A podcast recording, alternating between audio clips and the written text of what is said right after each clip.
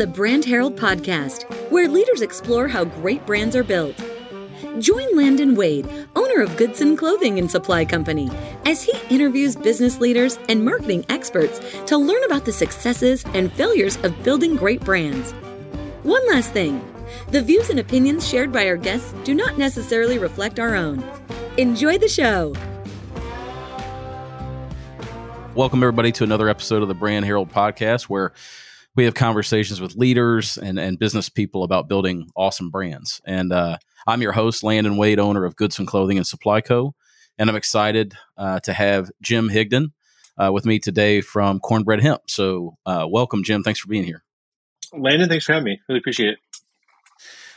So, I'm excited to do this. I think I had mentioned to you when we talked briefly that um, I had uh, attended a Rotary meeting several years back where you were the speaker. And uh, not necessarily what we're here to talk about today, but you got a you've got a background where you wrote a book called Cornbread Mafia, which we'll talk about a little bit. But uh, before we get into that and cornbread, uh, cornbread hemp, and those kind of things, the things you're doing today, would you just give everybody just an idea who you are? Little, just tell them a little bit about yourself and uh, and your background. Sure. Um, like like you said, my name is Jim Higdon. I'm a Kentucky native. I'm from Lebanon and Marion County uh, graduate of Marion County High School and Centre College, uh, and then and then left and got degrees at uh, Brown University and Columbia Journalism School. Um, and while I was away at school, realized the value of the story from my hometown, um, where um, a bunch of country guys became a superlative band of outlaw cannabis growers known as the Cornbread Mafia and it was just a you know an, an, obsession of mine to figure out how to tell the story correctly and i um, uh, learned that skill set um, away at school especially at the columbia journalism school and came home in the late 2000s and um, dove in and write wrote the, the the nonfiction account of cornbread mafia which is how i started my career and how folks uh, first got to know me um, uh, the success of that book led me into a journalism career. I was covering Kentucky for the Washington Post, cannabis policy for outlets like Politico um, and Thrillist. And in in 2018, covering the Farm Bill when hemp was getting legalized uh, finally. Um, at the same time, my cousin Eric Zipperle, who's younger than I and has an MBA and an ecom background, was finishing a second um, ecom company that he had launched uh, in Nashville and returning home. And he and I uh, got together and we both kind of had pieces of the puzzle that we both like knew we, we needed to accomplish. The, there was only one opportunity um, to start a hemp brand at the time in 2018. And we knew if we didn't try it then, we'd never have that opportunity again. So we, we both dove in and started cornbread hemp in 2019, launched product in 2019. And, um, um, that's, that's, that's how we got started. If I if I roll back a little bit to um, connect, like I am curious a little bit of like how the book. I mean, obviously there's the hemp connection, tell us a little bit about mm-hmm. how the book informed the business. You know, and and how what the work that you did on the book has informed the business, and how and maybe make that connection a little bit. Sure. So a couple things. So in in one sense, uh, the book is a true crime tale about these outlaw guys who did this outlaw thing, but in another sense is a social history of our part of Kentucky and why this superlative cannabis operation happened in central Kentucky instead of somewhere else. Um, and so, um, really got to know why Kentucky and cannabis and hemp had had a great relationship, a relationship that went back several hundred years. Um, it's not a history or relationship that I learned about in school. It's something I had to do historical research on my own to piece together. Um, so, in one sense, the book set me out as understanding maybe uniquely um, the importance of cannabis to Kentucky historically, and, and, and that cannabis in Kentucky um, worked well together. Um, in another sense, uh, the book gave me um, my first sense of um, my, you know, my, a network in in the state it helped me navigate a lot of different aspects of starting business from um, finding farming partners to um, navigating the certified organic aspects of our business. Um, the the book and the network of of folks that the book had um, um, provided for me uh, helped me um, piece like bring parts of that into the business you know to to um, get all under one roof. Yeah. What were some of the things that you were seeing that led you to believe that 18 was the time? Like, you know, it's interesting. I mean, obviously, my industry is sort of an evergreen industry, if you will.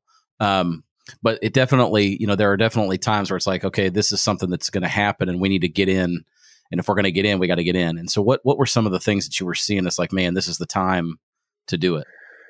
Well, 2018, the Farm Bill was going to legalize hemp outright. The, hemp was legalized under pilot programs uh, four years, five years before, um, and brands had established themselves in that in that initial time. So when we were starting thinking about starting the company, uh, Eric Zipperle and myself, um, there were three or four, half a dozen dominant CBD brands um, in the country, and almost all of them were THC free and trying to make themselves seem like something other than cannabis, trying to distance themselves from hemp and its history, um, and not embracing the the culture the, or the, the, the the agricultural environment in which they were produced. In this case, Kentucky. Like it just uh, they were trying. Like it felt very um, pharmaceutical and distant yep. from the plant and its um, you know where it's grown. And so that's the opportunity that we saw, Eric and I, right away. Is that if we lean into THC with a real story from a real place, from these real people no one else is doing that. And hmm. um, uh, Eric's Eric's genius early on was just his uh, e-commerce um, marketing skills that I certainly did not have, um, and that's how we really started to um, generate some interest online. I feel like you might be referencing a little bit an article that I found that you wrote uh, in 2021, uh, maybe oh. the five marketing mistakes made by CBD, CBD brands. That oh Sure. Yeah. Yeah. Yeah. Yeah. It's on Adweek, so maybe what, what, it was something what, you wrote before, but got posted there or something. No, no, no. That's but, that. I thought you were talking about the Politico article. I was writing a Politico article in 2018 about the Farm Bill. Um, oh, gotcha. And so I thought that's what you were referencing. But that, yeah, that well, Adweek I, I, article is. Go ahead. Yeah, and I, I, was just going to say, I, there's a few of these articles that I want to make sure to pull up because I think it would be really good to post in the show notes. Um, mm, yeah. In, in, but but the one I'm referencing in particular is this one is kind of interesting because it was echoing, I think, some of the things you were just saying about the five marketing mistakes made by CBD brands and how to avoid them. And I won't, you know, go into all that necessarily now, but this will be something we link because it's pretty interesting. Uh, and you were just talking about some of it that uh, you know they were focused on those aspects that you mentioned. The right. one that hit me that I thought was interesting was fl- the flavored thing. That was kind of interesting. Well, right. The people put flavor in their CBD products because the extract itself is bitter, so they're just covering up a bad product. Um, and if you do a flower only extraction, you don't have that problem, which is what we do. Um, and you know, it's becoming uh, essentially unique. Like it's just not done in in the space in, in the industry like we do it um, and it makes it just a much cleaner, purer product that folks really respond to. So you guys decide to start the business. Um, what were the what were the first products? Like, how did you decide what the first product or products were going to be? And then the next thing we want to talk about is getting into the brand, which you and I talked about a little bit, which I love, and apparently Eric Eric did. But yeah, what were the first products, and how'd you decide that? Um, my first revelation for CBD was a skin lotion. I've got a um, here's my desk uh, my desk bottle of our CBD lotion. Um, I have a skin condition on my fingers, and uh, everything the dermatologist gave me was junk and smelled bad and didn't work. Um, and I found in I don't know 2017, 2018 a CBD lotion uh, from a brand um, that was made with CBD isolate. Uh, that took the inflammation out of my out of my hands um, for the first time. Um, and so I had an understanding of CBD's effectiveness as a topical product first. So we definitely wanted to include uh, lotions and topicals in our in our in our opening line. Um, and um, from our market research, um, we learned, uh, or I learned from Eric, that um, you know we really couldn't do it as a topical line alone. We had to include um, tinctures and capsules. Um, and as we developed that further, a pet product. Um, so and, to, to flesh out our opening line, we had some um, uh, uh, essential oil roll-ons. So like a carrier oil with CBD and uh, essential oils to roll on like your wrists and temples. Um, to sort. So I think we launched with seven products, um, and of those seven initial products, we make uh, one, two, three, four of them still. Um, gotcha. Both both lotions in a different formula. Um, the the tincture that we started with as a distilled, we still make uh, certified organic now. Uh, the capsules that we started with, we still we still make, and a pet product that we started with, we still make. And initially, this was all sold just direct to consumer online. Am I? Is that correct? That's correct. Uh, Rainbow Blossom in Louisville here was an early retail partner, and we we we we've built out our retail program from there. But um, for the most part, yes, very much online D2C.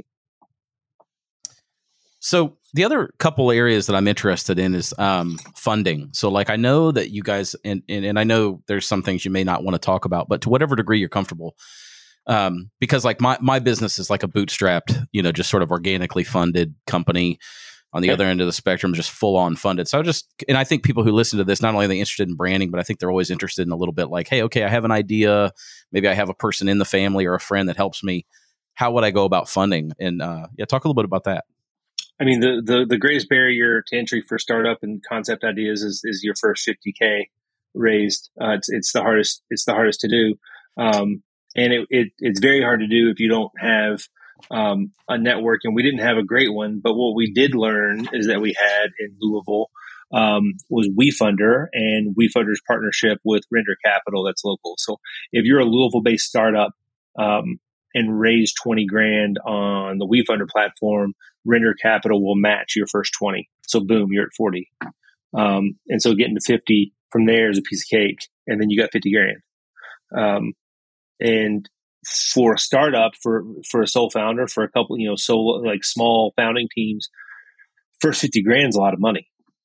Mm-hmm. And, um, um, it can, you know, and, uh, WeFunder and Render Capital make getting that 50 grand really easy.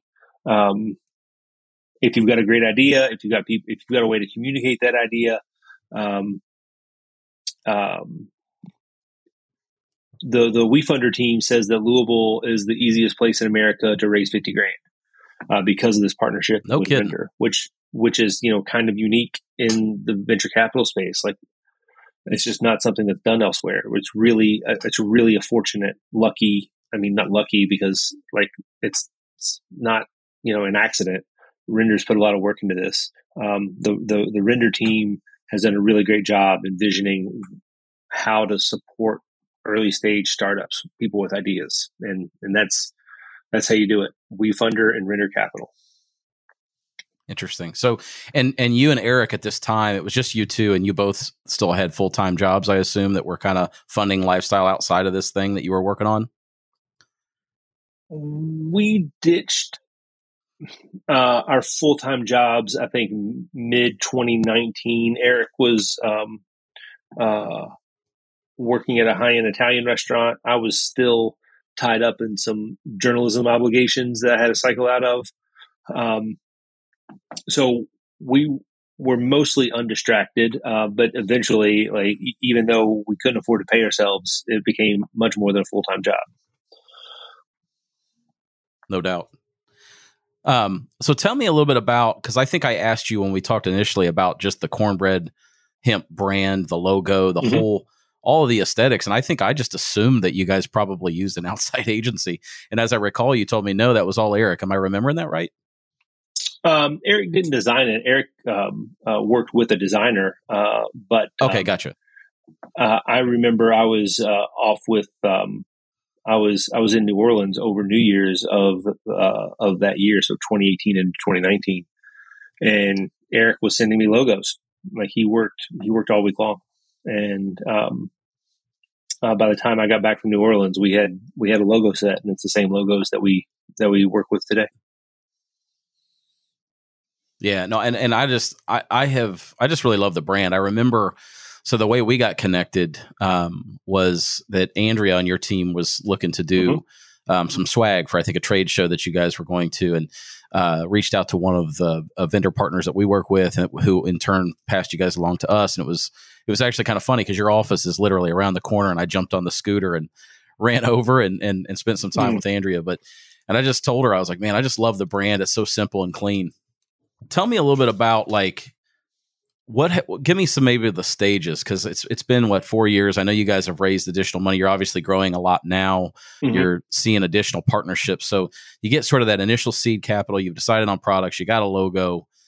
What were some of the you know the milestones or some of the things that really like started okay this got us to the next level and this got us to the next level uh, well, that first We WeFunder campaign, we ended up raising 400 grand over seven months. Oh, wow. So that first 50K turned into 400. Um, uh, and that got us through, that was the pandemic. Um, and then, um, I'm just trying to think of our revenue number, like what year we are. So that was 20. We put that money to work in 21. We did 2 million in revenue.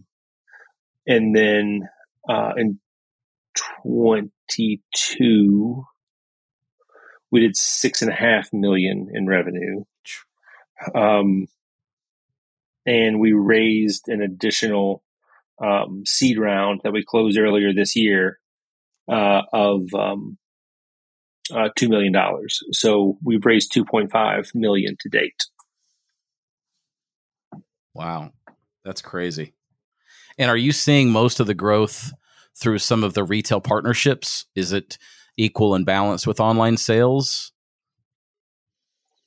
Retail's been a difficult uh, sales cycle for CBD for a number of reasons. Um, to answer your question, the short version, we're still very, very heavily D2C focused. Uh, we're working yep. on uh, expanding our retail footprint. We just launched into Fresh Thyme uh, a couple months ago. That's I saw that locations across the Midwest, and that's you know super uh, um, big news. That's taking the work that we've done at places like Rainbow Blossom and really getting us uh, you know like leveled up. Um, and we're working to continue that success, but we're still, um, you know, 90% or greater uh, direct to consumer. Um, what's interesting to me is I think that there's also some things that have been going on in the grocery space that sort of parallel, you know, what you guys have been doing for the last three. I mean, in other words, I don't know how to exactly say it, but it seems like the sentiment in the grocery space aligns pretty well with what you guys are trying to do. Is that the right? Am I making sense? Is that the right way to say that? It's a tricky context. Like there's definitely a movement yeah. in the grocery space towards wellness and supplements mm-hmm. and like mm-hmm. natural living. Um, there's a whole natural living section. It's Fresh Thyme and it's very uh, well shopped by um, Fresh Thyme shoppers. Um, uh, but it's a context thing, right? Like our, our our products are relatively expensive in in the context of a grocery store. Um, and so some grocery stores have difficulty establishing that context with customers, and other stores are, are, are more successful at it. Um, and not all grocery chains, grocery stores will take CBD products because of the lack of regulations. So you've got um, larger store chains like you know Kroger and Target and um, uh, mainstream pharmacies like CVS and Walgreens won't touch ingestible CBD products until uh, the FDA says so. Um, so there's there's that challenge as well. Um, it's just a matter of navigating all that. But you know, in terms of the the buyer behavior in grocery relative to the pandemic, is it really uh, cut down on foot traffic? People weren't lingering in grocery stores. People were going in, getting what they wanted. They knew what they needed. They were getting out. They weren't doing a lot of new product discovery. Uh, certainly not at a high price point item. So CBD during the pandemic took a really bad hit in retail and traditional grocery, natural grocery, um, and that's starting to come back uh, which is what we're seeing with Fresh Thyme. Um, people are now, you know, more likely to explore in the store, whereas before they weren't uh, during the pandemic. You know, you had a mask on, you were getting your stuff, and you're getting out. I noticed recently that you and Eric were in DC uh, through mm-hmm. your social media, and you guys were doing mm-hmm. what? What was some of the work that you guys were attempting to do down there? Does it have to do with the FDA stuff you just mentioned? That's exactly right. So, in you know, in 2018 was the last Farm Bill uh, that uh, remove CBD from the list of controlled substances um, and hemp from the Controlled Substances Act. Um, and we thought that meant that FDA regulations were a matter of course and that they would be forthcoming, and that just didn't happen. So this year is another Farm Bill year. So this is the next Farm Bill since 2018.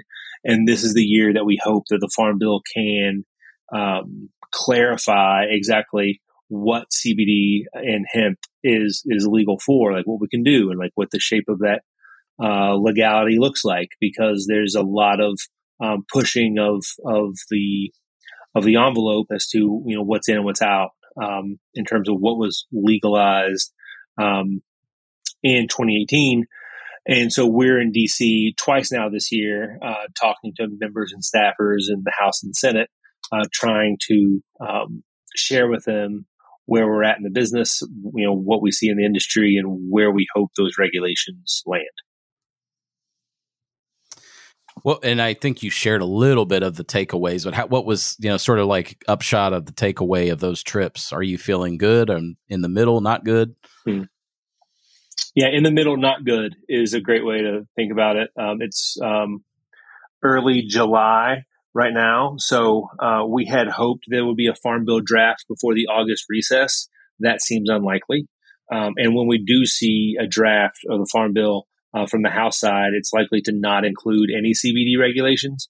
Um, um, but we have hope that the Senate um, could still include CBD on, in in its version, or introduce it in the conference committee at the very end, which is kind of a tightrope walk that doesn't fill anyone with joy, uh, but still like you know like the last option that that could exist out there to make this happen. Gotcha. And obviously, if that were to happen at some point, that would have that would create a tremendous opportunity for you all because it would open up a lot of options for sales. I would assume that are you know not interested at the moment because that's not done.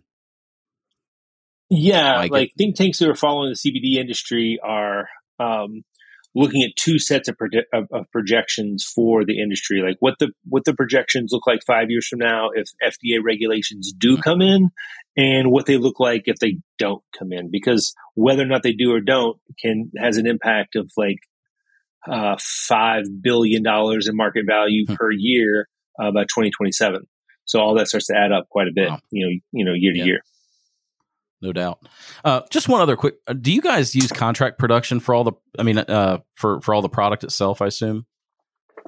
Or are you we do not. We bought we, we bought our supplier last year, so now we're oh wow uh, we're vertically integrated. We'll be making more wow. noise about that uh, uh, here soon, but we've Man. we're fully vertically integrated. Those those gummies that we sell, we make the lotions we sell. That's we crazy.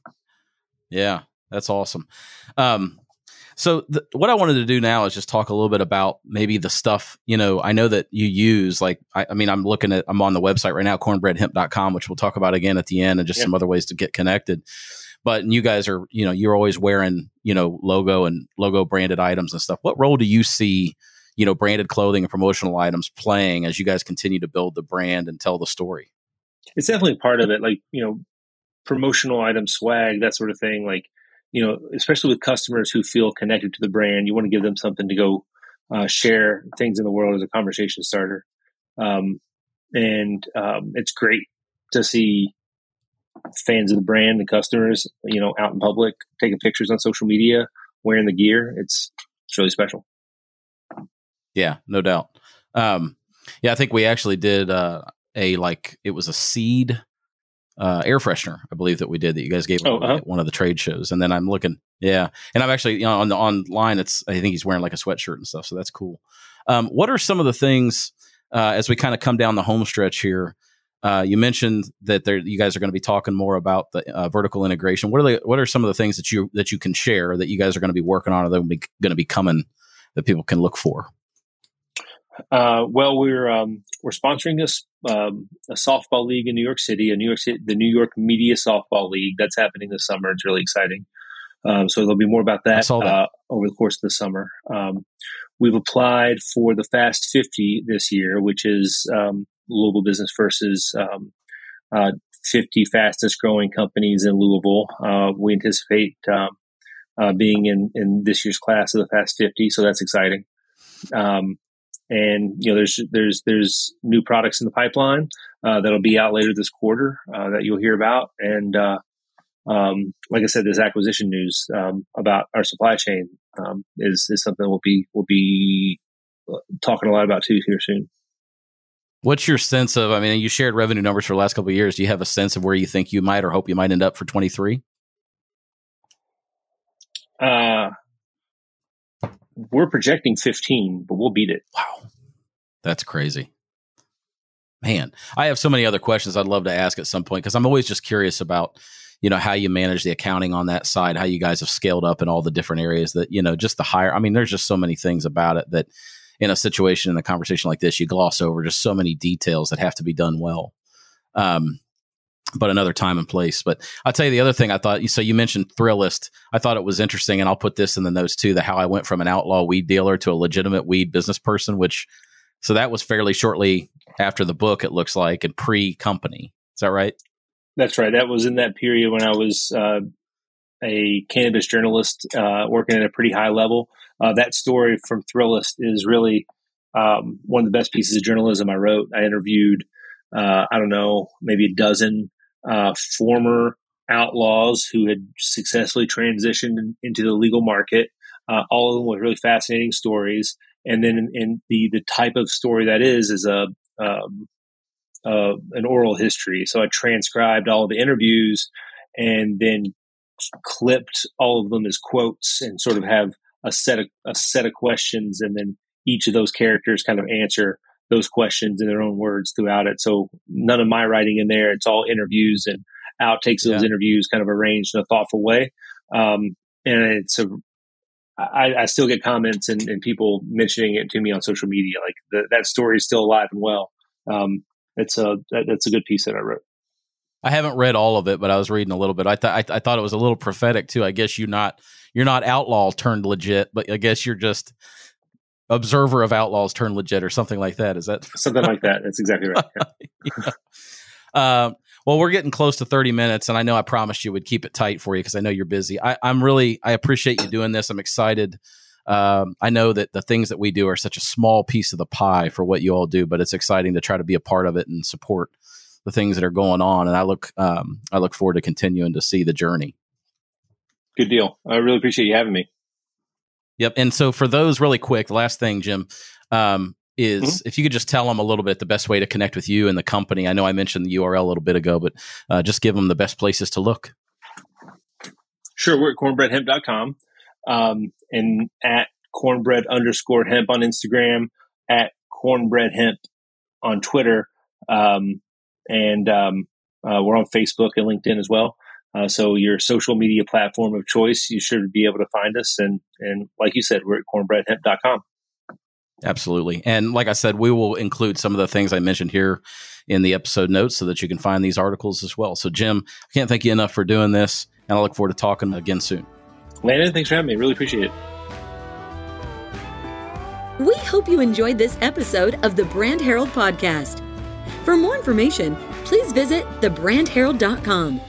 Also, please subscribe to our show and follow us on social media to stay up to date on all things branding. Thanks again for listening.